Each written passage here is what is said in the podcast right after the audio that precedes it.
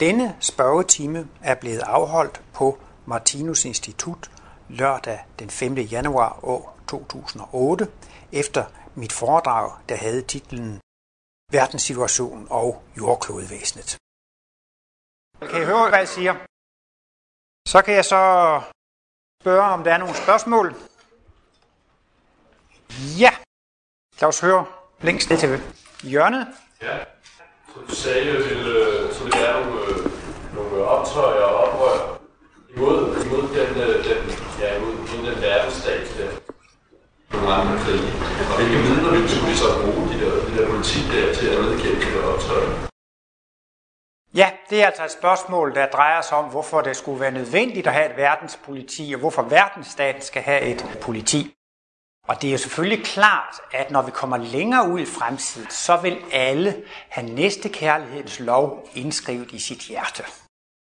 Og så er der ikke brug for politi eller noget som helst. Så det er jo klart, til sidst, så er der overhovedet ikke brug for noget som helst. Der er ikke engang brug for, at man skal have, man skal have lås på sit hus og lås og alt sådan noget. Så det er jo klart, at der findes forskellige overgangsstadier. Og selvfølgelig, længere ud i fremtiden, så, så har alle næste kærlighedens lov indskrevet i sit hjerte. De, de, de handler helt naturligt, og så vil det ikke være nødvendigt.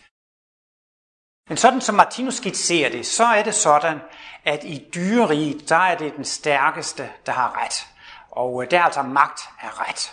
Og der siger Martinus så, de allerførste statsdannelser, der kommer, er i virkeligheden udtryk for næstekærlighed. For når den første lovgivning kommer, så er det typisk sådan noget som, du må ikke slå ihjel, du må ikke stjæle. Hvad er det for noget? Det er beskyttelse af de svageste individer. Så man kan sige altså, at så er der selvfølgelig mange love, som er ufuldkommende, fordi lovgivningen afspejler de individer, der er i det. Men altså det, det der er det store forskel på dyrerigets regler og så øh, menneskenes regler, det er, at jo mere humane mennesker bliver, så bliver der lovgivning, som beskytter de svageste. Og nu prøver vi så i alle fald her, at, at man skulle kunne beskyttes mod fysisk vold og direkte tyveri og så videre. Lovgivningen i dag er ikke kommet så langt frem, at man kan blive beskyttet mod, altså for eksempel på børsen, ikke sandt? Der er der nogle børsspekulanter og valutahandlere. De kan tjene store summer, ikke? Og så er der andre folk, de, de taber bare nogle penge ud i den blå luft, eller de bliver underbetalt, eller de er ikke blevet beskyttet endnu. Så man kan sige, at, at vi jo ikke er kommet så langt i vores lovgivning, at alle borgere er beskyttet mod, mod forskellige former for uretfærdige økonomiske aktiviteter. Det er jo altså en, en glidende overgang. Men Martinus mener altså helt afgjort, at denne beskyttelsesfunktion, den skal ikke ligge hos nogle enkelte mennesker eller nogle enkelte grupper. Det skal ikke være noget som helst selvtægt. Det er jo ikke sådan, at man skal have pigtråd rundt om sit eget hus og passé for hunden og en revolver under hovedpuden og alt sådan noget. Altså, man skal ikke beskytte sig selv. Og så er det simpelthen det, statsmagten er næste kærlighedens repræsentant. Jeg ved godt, der er mange, der er sure på øh, finansministeren og skatteministeren og staten osv., men altså set ud fra Martinus analyser, så er statsdannelsen altså begyndelse til næste kærligheden, ikke sandt? Og det er altså først, så er det altså statsmagten i et land, og til sidst så bliver det altså verdensregering. Den skal garantere en beskyttelse af alle verdens borgere. Det er altså en, en hver verdens borger har ret til beskyttelse, og det har man så altså ret til ved den højeste instans. Derfor behøver man ikke at have lokale politi eller lokale grupper eller sådan noget. Men så skal jeg så lige komme med en lille røverhistorie. Og det er jo så, at Martinus siger, at de, der så rent faktisk arbejder i politiet, altså sådan i dag, de er måske også lidt, lidt grove i deres mentalitet. Men han siger, at i forhold til forbryderne, så er de på den rigtige side af plankeværket.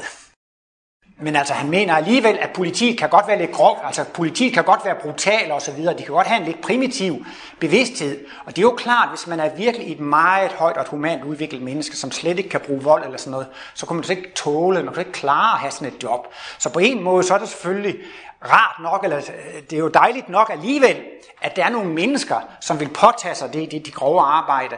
Og på et eller andet niveau kan man jo godt forstå, at hvis det er nogle mennesker, som skal arbejde med voldelige mennesker, så skal de også selv næsten have en, lidt af en voldelig tendens for at kunne, for at kunne gå ind i, i, i det der arbejde, men de er altså på, som Martinus siger, på den rigtige side af plankeværket. Så det kan da være rigtigt nok, at der kan være en del politifolk og så videre, som kan være nogle, noget grove i det eller så videre. Men altså Martinus mener helt klart ifølge sine analyser, det er ikke personer, det er ikke vagtværn, det er ikke noget med selvtægt. Der er ingen, man skal ikke behøve at forsvare sig selv. Det skal være statsmagten, eller det skal være verdensregeringen, som garanterer beskyttelse. Det er jo det, man har en verdens øvrighed til, at den skal simpelthen garantere, jamen altså, for eksempel, hvis nu vi bliver syge, Hvem skal sørge for, at vi kan vi komme på sygehuset? Jamen, det, er da, det er da en statsopgave at sørge for, at alle kan få behandling på sygehus. Sådan vil det da også i fremtiden være verdensregeringen. Det vil da også være en, en verdens statsopgave at garantere, at hvis et menneske bliver sygt, så kan det få behandling. Hvis et menneske er truet eller angreb, så skal det få beskyttelse. Så sådan ser Martinus det altså.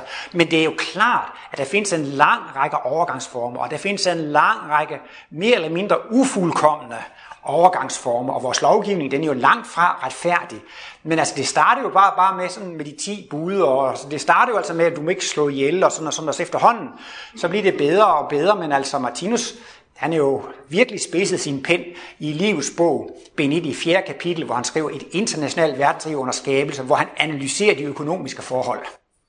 For det kalder, han kalder simpelthen bare alt forretningsvæsen, det er kamufleret røveri. Nå, der er markeringen her og her. Vi tager lige dig først. Det der med, at det højere væsen, det har mange verdenskrig og blevet bred. Er de svage? Altså, hvis der er nogen, der bliver syge, det kan jo også være, at deres eget slag, de bliver syge. De skal gennem den erfaring, der også Ja. Politiet også, altså hvad er den rigtige side? De får jo også en erfaring af at arbejde med den såkaldte forkerte side. Så hvem er den rigtige? Ja. Altså, den forkerte side der. Ja, altså spørgeren mener her for det første, at jeg hopper lidt rundt i det med oversystemer, undersystemer og subsystemer, og, og hvor er man hen i det hele, og hvor er ens eget ansvar, hvem har ansvar for noget andet, og det virker sådan meget. Vedkommende har også erfaringer fra andre øh, læger eller selskaber, eller hvad nu det er, men, men altså, det, det forekommer altså kun at være næstekærlighed og godhed, at man skal overgive sig til en større, større eller højere magt, at det er det, det hjælper. Øh, jeg vil jo sige, når jeg holder et foredrag, så kommer der jo en lang række ubegrundede påstande, og jeg kæmper med tiden, og jeg slynger en masse ting ud.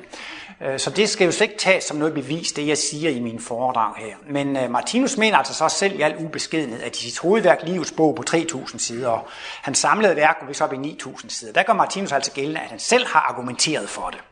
Og det vil så sige, at man kan ikke få alle argumenterne i et foredrag, men sådan i en lidt kortere form kan man få det ved at læse Livets bogs 3.000 sider.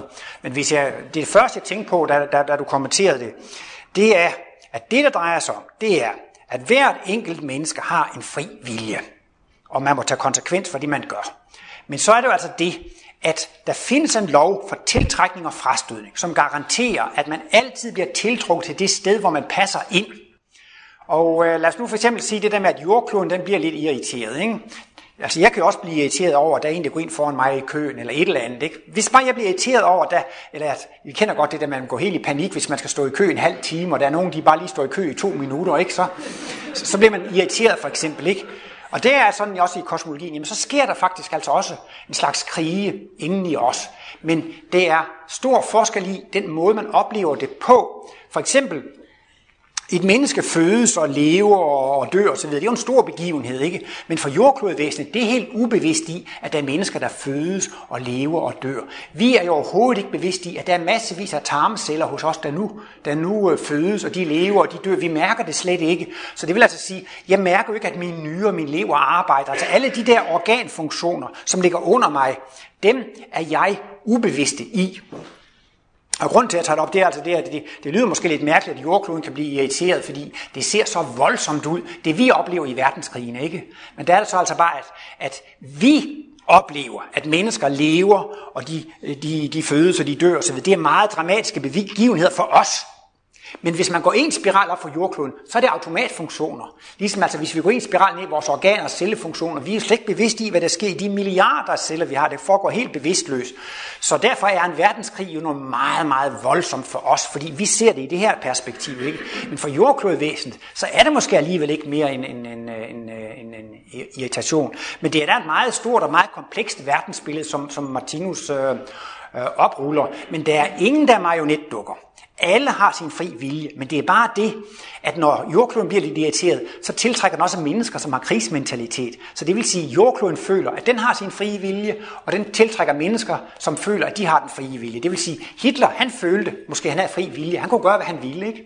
Men han inkarnerer alligevel et sted, hvor han kan være redskab for jordkloden, og så føler jordkloden, at den gør, hvad den vil. Så dette sammenspil imellem makrovæsen og mikrovæsen, det foregår på sådan en måde, at alle føler, at de gør det, de vil, fordi man tiltrækker de mikroindivider, som vil det samme, som jeg vil. Så det er jo sådan set det der. Og så er det så, altså Martinus til sidst jo er inde på, at der findes en lov for tilværelse. Og loven for tilværelse, det er at være til gavn, glæde og velsignelse for alle levende væsener. Vi er levende hver for sig og verdensaltet er levende. Det vil sige, at hvert enkelt levende væsen vekselvirker med helhedsvæsenet. Hvis man gør noget, som er til gavn og glæde for helhedsvæsenet, så gavner man helheden. Hvis man gør noget, som skader og sårer og dræber og lemlæster ens medmennesker, så gør man tilsvarende skade på helheden. Ikke sandt? Derfor har Martinus jo også kaldt sin, sit værk for en kærlighedens videnskab, og jeg synes, det er sådan den enkleste måde. Det er da klart, hvis man er god og kærlig mod helheden, jamen så får man jo hele, helhedens øh, støtte og medhold. Og hvis man saboterer helheden, jamen så saboterer man jo sine egne omgivelser, man saboterer sig selv, og man saboterer faktisk altså også, også guddommen og det hele. ikke? Så, så, så det er jo, det har Martinus gjort meget ud af at vise den det er ikke bare religiøs tro eller gode råd. Altså dette med at praktisere næstekærlighed, det er det eneste logiske, det er det eneste videnskabelige, ikke sandt? Og der ligger så selvfølgelig en, en stor pointe i, at på en måde må man overgive sig til helhedsvæsenet. Martinus siger nogle gange, en myg kan jo ikke stoppe en orkan, en flue eller en myre kan ikke vende en orkan. Hvordan, hvordan skulle man kunne gøre det? Det kan man jo ikke. Og det er jo ligesom et enkelt lille menneske kan jo ikke gå i rette med hele verdenssalget. Et, et mikrovæsen kan jo ikke styre hele makrovæsen. Og det er jo der, hvor man på en eller anden måde må komme til en intuitiv erkendelse, eller en slags religiøs erkendelse af, at jeg er så uendelig lille i forhold til helheden. Ikke? Men det eneste logisk, det eneste, der, det eneste, der holder, det er, at hvis jeg er til gavn for helheden, så er helheden til gavn for mig. Martinus bruger det her med bønden og giver et eksempel med, hvis nu det gør ondt i nogle celler hos os, så er det virkelig myriader af små mikrovæsener, som sender en bøn til mig. Og så er jeg en guddom. Og så er det jo så, at det er jo i min interesse at hjælpe de der celler, for når det ikke går ondt der længere, så har, når jeg ikke har ondt længere, så, men så går det heller ikke ondt for dem. Det vil altså sige, at hvis der er nogle mikroindivider, som er i nød, som beder til mig om hjælp, så er det i min egen interesse at hjælpe disse. Og Martinus har jo så også skrevet en bog, der hedder Bøndens Mysterium, og de første 7-8 kapitler, der viser han faktisk, at bøn er en videnskab. Han argumenterer logisk for, hvordan bønnen virker og hvordan den fungerer. Og sådan er det altså også.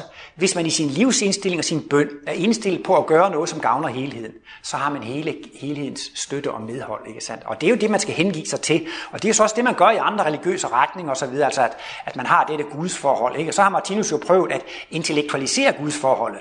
Men det virker også, selvom det ikke er intellektualiseret. Altså alt det, man beder om osv., det virker uanset om det er på basis af tro tro, eller det er på basis af, af, af, af logik. Jeg ved ikke, hvor jeg... Eller, jeg, jo, der, jeg fik lige lyst til, jeg fik lige en association mere. Ja, så får I lige et foredrag mere. Nej, men, øh, det, var, det, var, det var en amerikaner, som har skrevet en bog, som hedder Sig altid tak. Og øh, han øh, kunne hjælpe en masse mennesker, og det var 25 case stories i den bog, men det var alt sammen baseret på, at de skulle knæle ned, ved siden af ham og takke Gud for det, der skete. Der var måske en kone, som havde en mand, der var alkoholiker, der slog hende og brugte alle pengene. Men hvis han skulle hjælpe hende, så skulle hun knæle ned ved siden af ham, og så skulle de takke Gud for, at hendes mand var alkoholiker og sådan og sådan. Og hun gik ind på programmet, hun gjorde det, og så viste det sig, at forholdene forandrede sig helt, og, og manden begyndte at opføre sig helt anderledes. Og det viser moderne forskning, også i dag inden for anonyme alkoholikere, at hvis der er en misbruger, så er der også nogen med misbrug, altså med det helt mønster. Hvis den ene falder ud af mønstret, så falder den anden måske også ud af mønstret. Men der var 25 case stories af, at man skal altid sige tak til Gud. Og det, og det virkede meget overbevisende. Og der var ingen logik, der var ingen forklaring, det var ligesom et krav. Hvis jeg skal hjælpe dig, så skal du sige tak til Gud, ikke? Og så kommer der en lang række mirakelhistorier. Og det bruger jeg bare som et eksempel på. Det virker, også selvom man ikke forstår det. Men så er det jo som Martinus siger, i dag er der så mange materialister, de kan ikke tro på Gud, de kan ikke bede til Gud. De, de kan ikke få sig selv til at gøre det. Og så prøver Martinus med sin analyse at forklare, det er det eneste logisk, og det er det eneste fornuftige. Og så kan folk, altså med, vil jeg sige, med en moderne intelligens og en udviklet følelse, begynde at forstå de der ting, ikke sandt? Og så kan de faktisk godt takke Gud, fordi de kan forstå, det er en konsekvens af det, jeg selv har gjort. Og det, der kommer tilbage, det er noget, der hjælper mig frem i udviklingen. I virkeligheden, at den smerte og lidelse, jeg har nu, det er kærlighed i forklædning, som er med til at hjælpe mig frem i udviklingen, så jeg kan blive forvandlet fra et egoistisk dyr til, til et kærligt kristusvæsen osv. Så er der mange, der kan tage det. Men uanset hvad, har man den der telepatiske kontakt med guddom, så virker det, uanset om det er på ren tro, eller det er på, på, på videnskabelig basis. Og jeg skal også bare lige sige, at Martinus, han er ikke imod nogen som helst anden religion eller åndelig lære. Han ser alle andre åndelige retninger, og mennesker i alle mulige andre åndelige retninger, som, som, som brødre i udviklingen alle har det det fælles, at de stræber mod lyset, de stræber mod fuldkommenheden, de stræber mod guddommen. Så i virkeligheden er vi jo alle sammen åndelige brødre. Vi har bare forskellige erfaringer, og derfor går vi forskellige veje. Og vi har alle sammen forskellige alder. Vi er ældre end dyrene, dyrene er ældre end planterne osv. Vi, vi står på forskellige steder, ikke sandt? Men vi er jo i virkeligheden på vej mod det samme. Mod at hver enkelt væsen skal få øh, en, en gudsbevidsthed, skal få kosmisk bevidsthed. Så problemet er ikke med korte spørgsmål, det er problemet med lange svar. Så jeg skal lige høre, om der er flere spørgsmål. Der var en her foran os. Øh, det var det, du sagde, at øh, det var jordkloden, der bestemte, hvem der blev præsident i USA. Ja. Men så må det jo samtidig være, at den, der bliver præsident, har karma til. Ja. Ja. Og det er igen loven for tiltrækning og frastødning, for det kan sagtens være den, der bliver præsident. Det er en personlig agerighed, en personlig magtsyre. Velkommen føler virkelig, jeg gør det, jeg selv vil, ikke?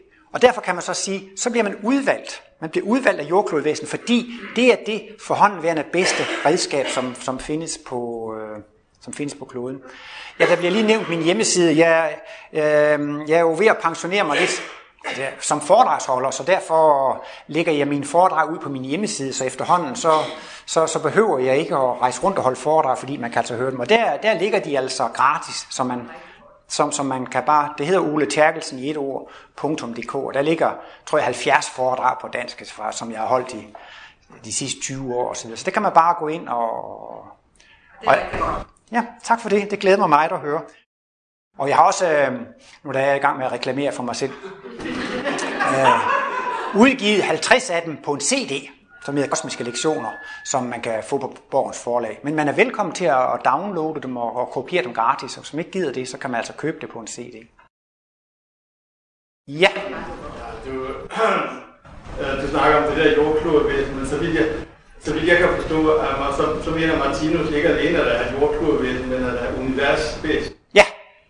Så kan man sige, at den dag, hvor der ikke er brug for noget politi, der er der faktisk kun ét menneske i verden. Nemlig det der menneske, men der Ja. foregår alverdens kampe inde i det der, ligesom der er gør ligesom. Ja, ja. Ja. Så, så er vi tilbage ved udgangspunktet. Ja, altså Martinus har jo noget helt grundlæggende, noget helt basalt. Det drejer sig om nogle betingelser for, at man skal kunne opleve livet. Og den allerførste betingelse for, at man skal kunne opleve livet, det er, at der er noget at opleve.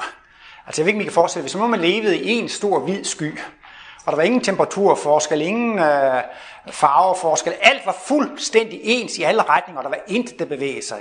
Hvad var det så at opleve? Ingenting. Så det vil altså sige, at for at man skal kunne opleve, så må der være noget at opleve. Derfor må der nødvendigvis eksistere kontraster.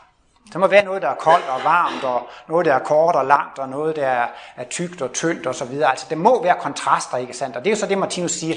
Der findes nogle grundlæggende kosmiske principper, og det er så for eksempel et kontrastprincip. Kontrastprincippet det er en, en, en, det er en, det er en naturlov, der må være kontraster, for at man kan opleve noget.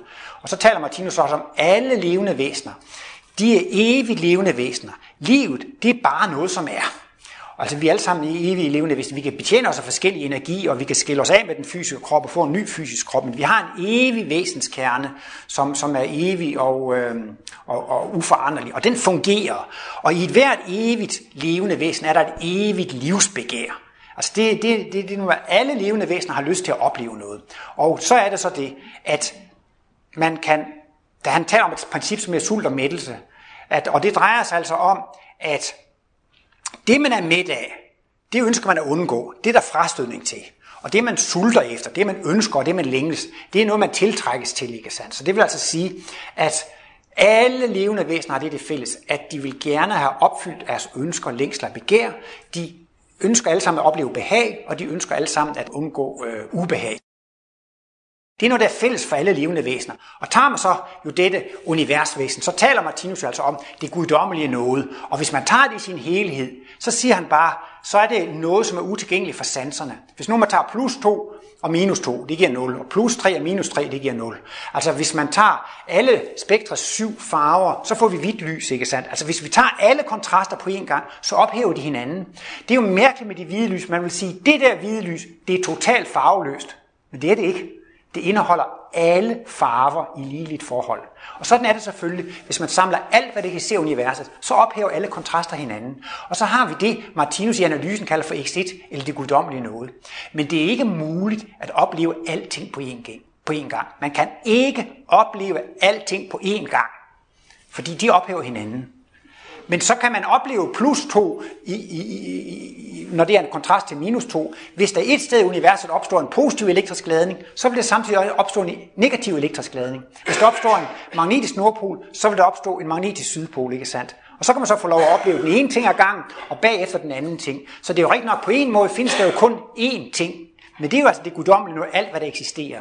Men hvis man overhovedet skal have noget liv, så må alt det, som eksisterer, kunne opdeles i de enkelte kontraster. Og så kan man opleve en kontrast af gangen. Ikke? Og det er det, livet går ud på. At så kan man få lov at opleve det, og så kan man få lov at opleve det, og opleve det, og opleve det. Og de to store kontraster, som Martinus hele tiden kredser om, det er egoisme og næstekærlighed. Vi skal få lov til at være 100% egoister, for bagefter bliver det sådan et paradis at være 100% kærlig. Og så lyder det altså lidt mærkeligt. Man kan også blive træt af at være kærlig. Adam og Eva, de er simpelthen så trætte af paradiset. De går hen til vor herre og spørger hver dag, kan vi få lov at opleve noget nyt i dag? Nej, siger den gamle tyran. Det samme som i går. Så kommer de næste dag. Må vi få lov at opleve noget nyt? Nej, det samme som i går. Så det gider de ikke til sidst. Og der ser Martinus altså slangen ikke som en frister, men faktisk som en vejleder. Altså en slags verdensgenløs, en slags verdensfrelser. Den forklarer, at der findes andre livsoplevelsesmuligheder. Så ifølge Martinus kosmologi, så er Adam og Eva midt af paradiset. Og paradiset er så i Bibelen symboliseret ved livets træ, hvor Martinus også taler om kundskabens træ. Det er i den fysiske verden, vi udvikler os. Det er i den fysiske verden, vi får kundskab. Dette at spise af kundskabens træ er det samme som at udvikle sig fra mineralrig via planterig og dyrerig til jordmennesker og blive rigtig fuldkommende. Det står jo også symbolsk i Bibelen, at Adam blev skabt af leret, så der har man sådan en hentydning til, at det faktisk i den fysiske verden begynder. Så hvis man skal sige, hvad er meningen med livet? Ja, hvad er meningen med livet på det fysiske plan? Meningen med livet på det fysiske plan, det er at skabe en bevidsthed, fra nulpunktet i mineralriget, til man får en fuldkommen guddommelig kosmisk bevidsthed. Så altså meningen med livet er udvikling frem imod en kosmisk bevidsthed. Og så er det jo altså også, at meningen i, i dyreriget, det er, at man skal opleve 100% egoisme, for bagefter at kunne sætte pris på 100% kærlighed. Ligesom altså den her kolde frostdag, uden blade på træerne, den er jo baggrund for, at vi er helt pjattede, når det bliver solskin og forår. Hvor er det dog dejligt. Tænk, hvis træerne altid havde grønne blade. I vil overhovedet ikke sætte pris på det. I vil ikke engang lægge mærke til det. det er ikke noget. Så, så derfor, ja nu er det måske længere historie, men det var det, jeg associerede til, da du kom med dit, med, med dit, med dit spørgsmål, med det der med, med guddommen, den ene, ikke sandt? Altså den ene kan jo ikke fungere i sig selv, uden at det bliver spaltet ud i de der kontraster. Og så er der så det, som et væsen er mæt af, det er noget, et andet væsen længes efter. Så en og samme ting kan man ikke sige er god eller dårlig. Den fysiske verden er den god eller dårlig. Den fysiske verden er et paradis for Adam og Eva, for de får nye livsoplevelsesmuligheder. Men vi er jo ved at være lidt mæt af dyreriget og krig og kamp og konflikter. Vi længes jo efter den åndelige verden, de åndelige verdener, der kulminerer kærlighed. Men at man kan ikke sige, at det ene er bedre end det andet, fordi begge kontraster er lige nødvendige. Forudsætningen for, at man kan sætte pris på en kontrast, er, at man oplever den anden kontrast. Ja. Vi har fået det på et tidspunkt, at vi gendanne os selv. Du har fået at vide, at vi vil gendanne os selv. Ja, det, er- det er det der med 3000 års udvikling, vi vil øh, kunne lave os selv. Ja. Om 3.000 år vil vi kunne lave os selv, eller sådan noget. Jeg ved ikke, om det er materialisation, du tænker på. Ja, materialisation, ja. Øh, Jeg tænker på, vil vi så huske vores, vores, vores karma og det, vi har lavet tidligere, så vi, på en eller anden måde forestille, at vi slap på i gang? Altså, når, når jeg, altså det, det drejer sig jo lidt om, hvordan det ser ud længere ud i fremtiden. Og, og det er klart, at de beskrivelser fra Martinus kan jo synes meget fantastiske. Men efterhånden så udvikler man sig altså til at blive kærlighedsvæsen, til at blive kristusvæsen, til at blive gudevæsen. Og man får en stor indvielse, og man får altså kosmisk bevidsthed, som er en meget kraftig øh, bevidsthedsudvidelse. Og Martinus mente for eksempel, at Jesus han var eksempel på et kosmisk bevidst menneske. Ikke? Og der får man en så høj og så stærk udviklet bevidsthed, at man begynder at få kontrol over den fysiske materie. Og jeg ved ikke, altså der er jo øh, allerede mennesker på nuværende udviklingstrin, som arbejder med materialisation og dematerialisation af forskellige ting. Der er jo yogier i Østen, som kan, måske kan materialisere en rose eller, eller andre ting. Det hører man beretning om. Uri Geller kom jo også meget frem i medierne, fordi at man af bevidsthedsmæssig vej kan, kan bøje skeer og gafler. Og der var også nogle universitetsforsøg med gælder, der viste, at en stålkugle kunne forsvinde et sted fra og, og, og komme et andet sted hen med materialisation og dematerialisation. Men Martinus mener i hvert fald, at øh, det der med, at Jesus forsvandt fra graven, at der mener han faktisk, at hans krop blev dematerialiseret. og da han viste sig for sine disciple igen, og så at hans krop blev materialiseret. Så Martinus, og Jesu mirakler, altså fordi han er så højt udviklet en bevidsthed, så Martinus han øh, forudser jo sig, at, at vi alle skal blive fuldkommet. At vi alle skal få kosmisk bevidst. At vi alle skal kunne materialisere, dematerialisere ting, og senere altså også vores egen organisme. Men til den tid, så er der ikke nogen dårlig karma. Så behøver man ikke at gå og huske på alle de gale ting, man har lavet. Men man kan... Det bliver spurgt, om, jeg, om vi automatisk skal huske det. Ja, øh, selvom vi ikke kan huske vores tidligere liv nu sådan her nu, så kan vi jo selvfølgelig læse i historiebøgerne, og vi kan jo kigge ned i dyreriget, og vi kan også se, at menneskene, der eksisterer i dag, står på forskellige udviklingstrin. Og de fleste mennesker kan jo se, at de der mennesker, de er højere udvikling, de er, og de der, de er mere primitive. Så man får jo alligevel en fornemmelse af ens egen udvikling, ved den udvikling, man kan observere udenfor. Men altså, vores hukommelse, den er jo så dårlig nu, så vi kan jo ikke engang huske vores etårs fødselsdag. Eller, eller hvor man parkerede sin bil for 20 år siden. Eller nogle gange kan man ikke engang huske, hvor man parkerede sin bil for 5 minutter siden.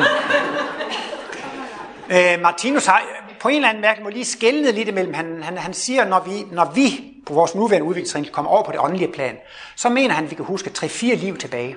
Og vi får lov til at overskue en 3-4 liv, og, og vi også kan arbejde lidt på vores livsplan, og vi kan ytre ønsker om, hvor vi gerne vil gå hen i udviklingen, og man kan få lidt feedback på, det er jo også andre, der fortæller om, at de her nærdødsoplevelser, at man møder sin skytsengel, og så passerer livet revy, og så får man sådan tit sådan, lige sådan en slags, over, over, en slags feedback, eller en slags vurdering af, hvordan livet har været osv.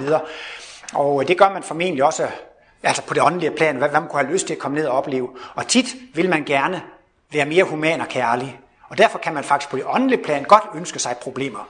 Så pas på med at ønske, at de bliver højt udviklet, for så ønsker jeg problemer. Så ønsker jeg udviklingsmuligheder. Så... Men jeg ved ikke, om det var nogenlunde det, du efterlyste i dit spørgsmål. Det er interessant, at vi kan huske vores karma. Altså... Nå, det er altså igen spurgt, om vi kan huske vores karma. Ja. ja. Martinus, han har jo tegnet et symbol over grundenergiens kombination, ikke sandt? Og lige så snart man er med af en energi, så frastøder man den energi, og så tiltrækker man en ny energi, ikke sandt? Og øh, når vi kommer ind i det rigtige menneskerige, så, så er vi faktisk maksimalt optaget af at opleve i den ydre verden, være sammen med andre væsener, vekselvirke med andre levende væsener, og faktisk at leve i nuet. Og der er ikke noget tilværelsesplan som de rigtige mennesker i, hvor man lever så meget i nuet og hvor man faktisk lever så lidt som muligt i den indre verden. Det, der bærer livet i den indre verden, det er hukommelsen.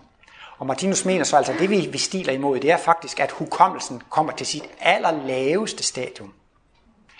Men så taler han så længere frem i det her spiralkredsløb, så kommer der også et tidspunkt, hvor man bliver mæt af at kommunikere med andre væsener. Man bliver væk, mæt af at vekselvirke nyder verden. Man, man, man bliver simpelthen så mæt af at vekselvirke, man simpelthen ikke ønsker at have noget med andre at gøre, så lukker man sig ind i sin egen verden. Og det er sådan noget, Martinus kalder for salighedsriget, et åndeligt tilværelsesplan. Og der har man maksimal hukommelse. Der får man lov til at huske alt, hvad man har oplevet i dyreriget. Der kan man huske, at jeg var et lille dyr i junglen, og en fisk i havet, og at foredragsholderen havde en blå trøje på. Og altså, man kan, altså man kan huske de mest utrolige ting, men det bliver altså noget, og der kan man sige, der bliver man faktisk guddom i sin egen verden, og der får man lov til at opleve, hvordan et enormt udviklingsforløb passerer revy. Vi får lov til at opleve det. Men det er ikke det, der står først for, når vi bliver kosmisk bevidst. Så er det faktisk, at altså, vi er meget optaget af omverdenen. Vi, vi har hele vores bevidsthed derude, og vi har vores bevidsthed i nuet. Så derfor er vi egentlig ikke så særlig interesseret i at huske tilbage.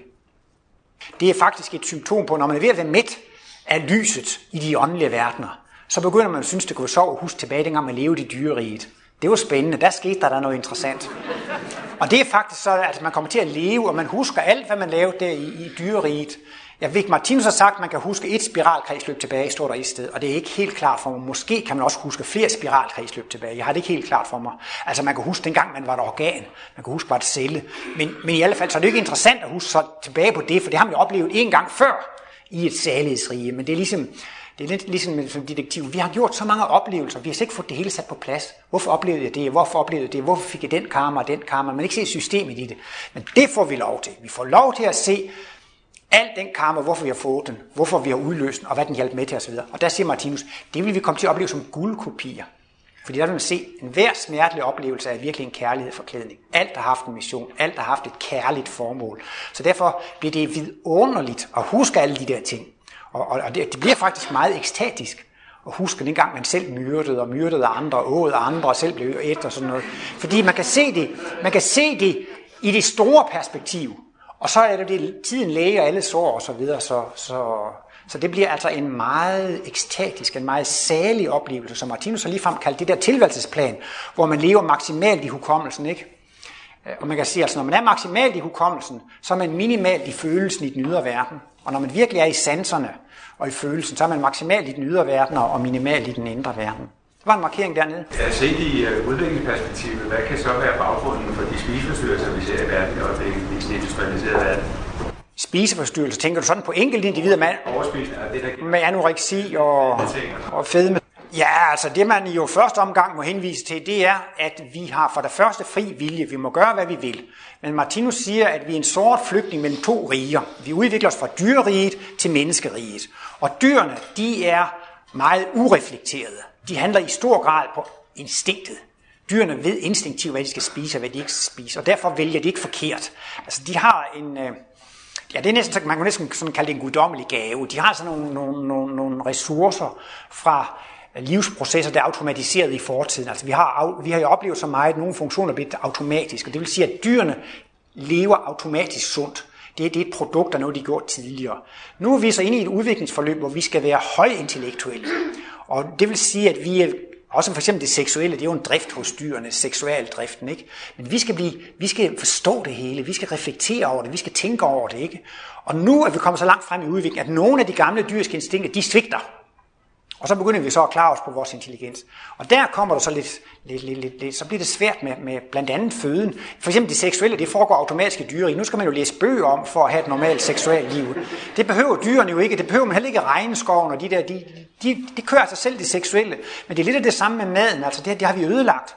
Og så er det så på grund af profiten og alt det her, det, det, det sødt, det smager godt osv., så, så er der mennesker, de producerer en masse dårlige fødevarer. Skidt med det, bare vi kan tjene nogle penge på det osv. Og, og så er der nogen, der begynder at spise det, det, det, det får de smag for. Martinus er inde på, at især i bogen, den ideelle føde, at vi har nogle smagsløg, som kan omdannes, men det tager meget lang tid. Men han siger for eksempel, hvis nu man drikker en snaps, sin første snaps, ikke?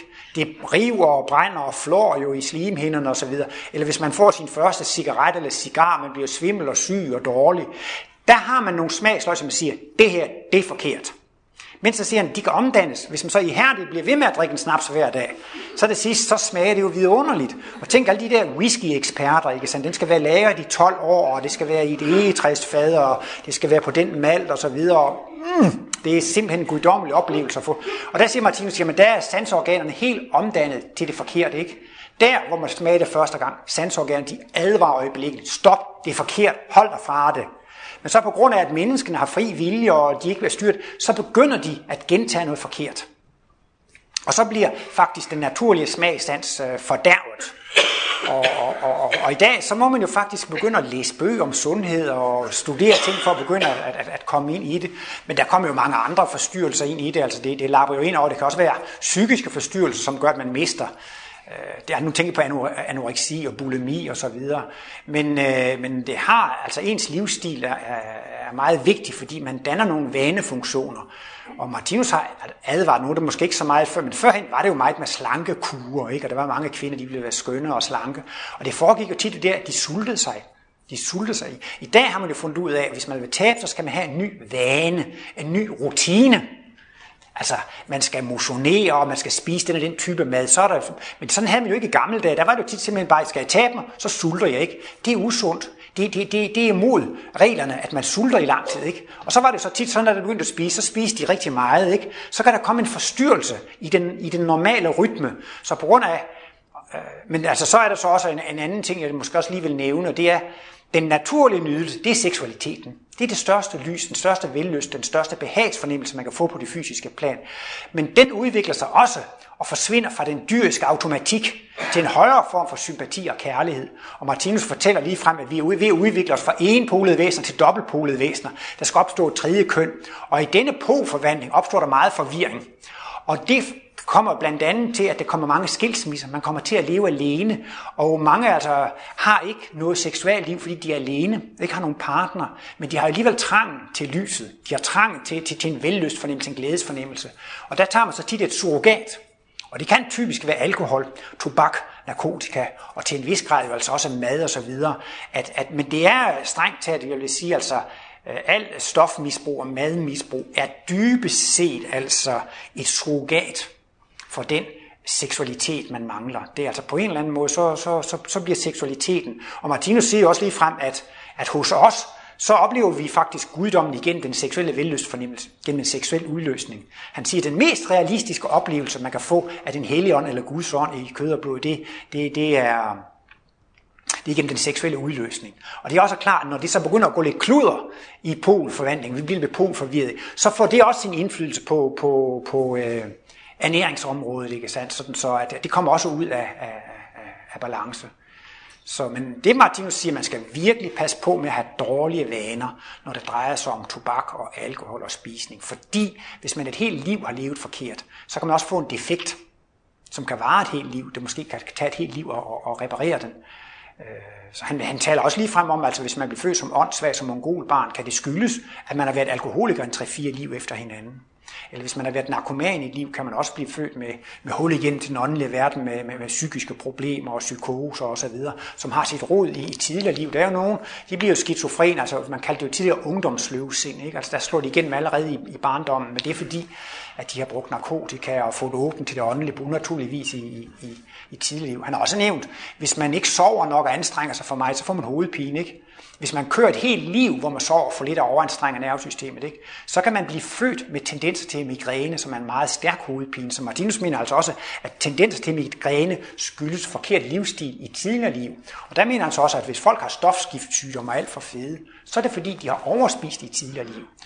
Og så kan man altså blive født med medfødte stofskiftesygdomme. Jeg er selv biokemiker, og det synes jeg var vanvittigt spændende, dengang jeg første gang læste om medfødte stofskiftesygdomme, for de kunne føres helt ned på molekylært niveau.